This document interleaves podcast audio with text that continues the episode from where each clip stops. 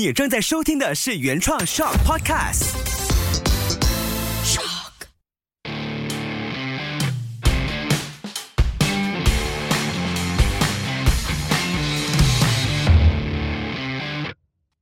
欢迎大家收听大马路，我是戴祖义。第一集要跟大家聊的就是这个马来西亚的汽车市场现况分析。那首先跟大家讲一些简单的数据，就是说马来西亚的汽车年产量大概在50万辆左右，那它为马来西亚的 GDP 国内生产总值贡献了 4%， 同时为马来西亚制造了至少70万个就业机会。所以汽车市场、汽车工业这个东西对马来西亚来讲，无论是国内还是进出口这个东西都有非常大的帮助。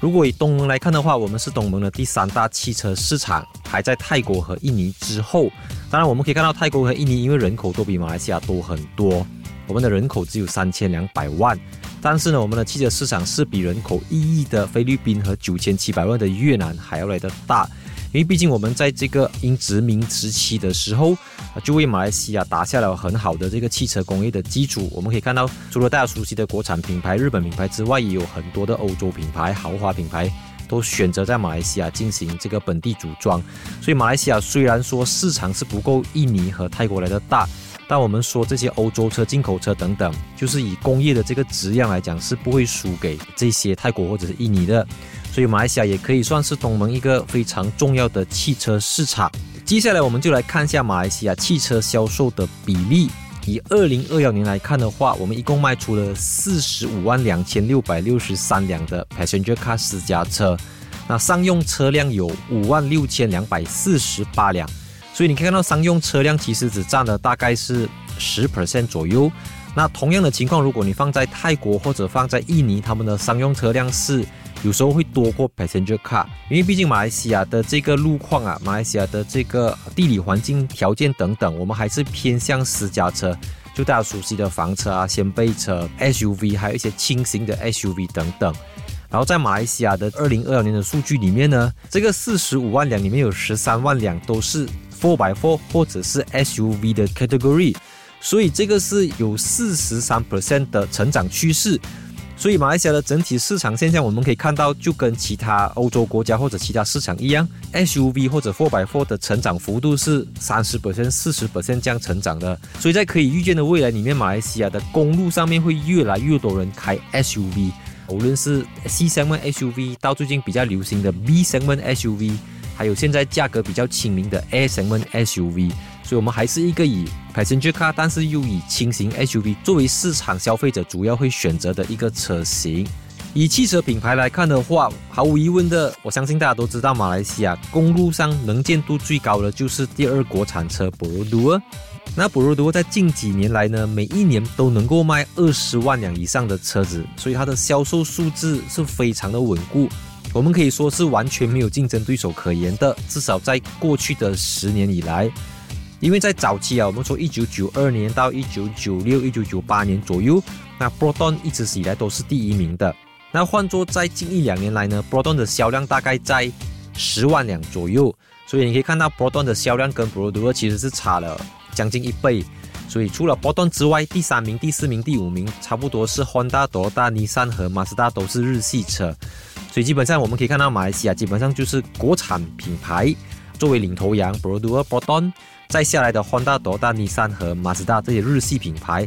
但是这些日系品牌能够卖的车子、卖得不错的，基本上都是在马来西亚本地组装，所以排名前10的大部分都是在马来西亚组装的车子，无论是国产品牌还是外国品牌。至于豪华品牌方面呢，目前这个 Mercedes 和 BMW 这2个德国品牌每一年在马来西亚能够卖9000到1万辆左右，而且他们的销量是每一年持续成长的。即便它是德国品牌 Mercedes 还是 BMW， 他们畅销的车子也都是在马来西亚本地组装的车款。所以 BMW、Mercedes 之后就还有 Volvo 还有 Audi 这些，不过这2个品牌的 volume 他们的市场的量就不够 BMW 和 Mercedes 这么稳。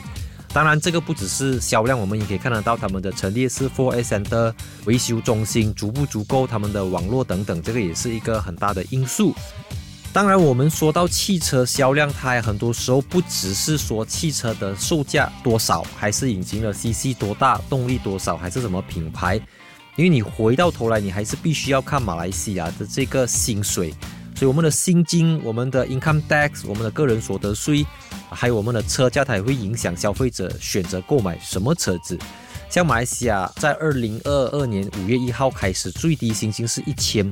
块，那我们说正常的薪金大概是1670块，平均到来每个人是一个月是6500块。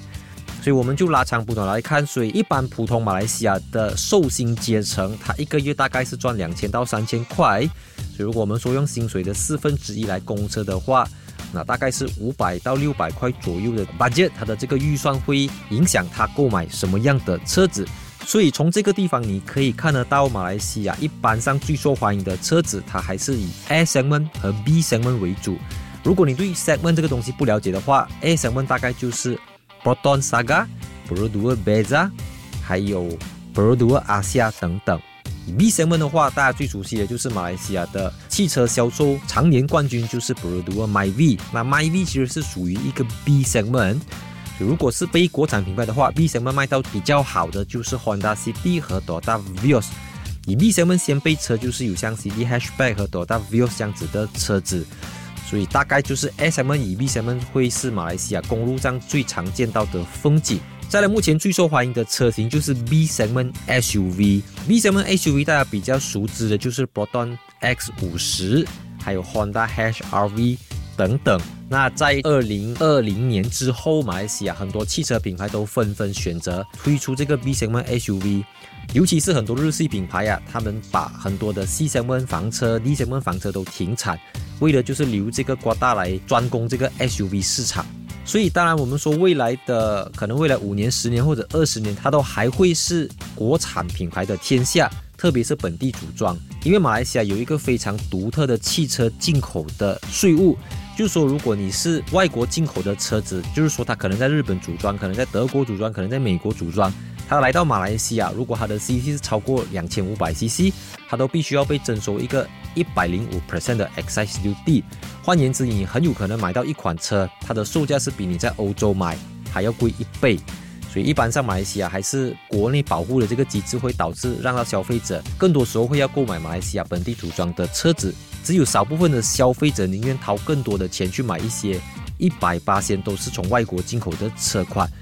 最后一个就是大家讨论度比较高的 EV Electric Vehicle 电动车。因为马来西亚政府宣布从2022年开始，在未来的2年里面，所有的 Electric Vehicle 电动车都会享有税务豁免，就是说政府不收 Excise Duty 国产税，也不收 Import Duty 进口税，甚至连它的 Road Tax 路税也免税。所以这个东西也就让到很多消费者会开始购买电动车。不过这个 topic 我们接下来会跟大家进入一个更详细的探讨。所以很明显呢，在2022年到2023年之间，我们会看到越来越多的电动车被进口到马来西亚，也会很多的消费者在买车的时候，就不只是考虑说一般的汽油车或者是 hybrid 混合动力的车款。 EV 车子它可能占的销量并不会是有很大的 percentage， 但它确实在今时今日来讲，它是一个身份象征，就是告诉大家说，我准备好迎接未来，我是为未来做好准备好的。所以我们纵观刚才说的这些数据，可以看到马来西亚呢，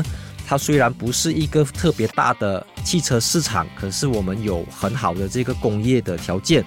所以我们可以看到马来西亚除了在国内生产车，我们也把车子出口到周边的东盟国家，因为现在我们的这个税率是比较低，就变成我们有一些的出口优势。然后越来越多的豪华品牌，特别像这个 Porsche 保时捷，也在马来西亚本地组装它的 SUV 车款，而这也是 Porsche 这个品牌第一次在欧洲以外的地方生产车子。那它不是美国也不是中国，它反而是马来西亚。透过 Porsche 的这个举动，我们就可以看得出马来西亚是一个非常成熟的汽车组装市场。马来西亚目前的汽车年产量在50万左右，那马来西亚的汽车工会他们把目标设定在60万，就是希望在2022年之后可以达到每一年生产60万辆车子，无论是供国内还是出口的这个数量。但我们可以看到在欧洲市场，其实这个汽油车子已经处于一个没落的状态了，因为很多欧盟国家都宣布从2025啊，或者是2030年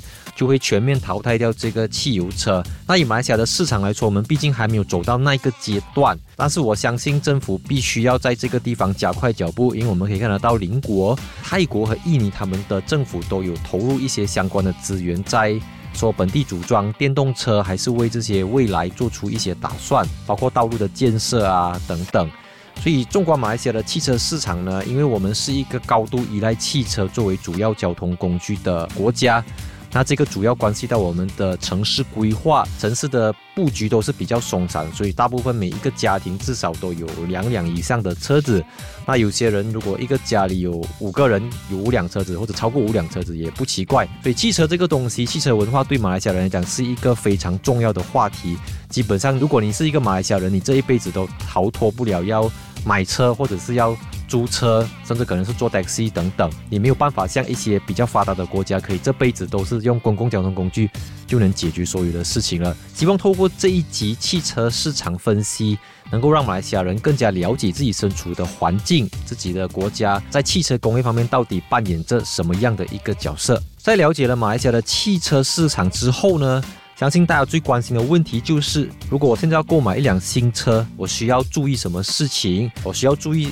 什么样的车子种类吗？还是注意自己的收入条件等等？所以关于这个东西，我们将会在第2集的大马路 Podcast 这边为大家做一个更深入的探讨。所以希望大家留守大马路 Podcast， 我们下一集见。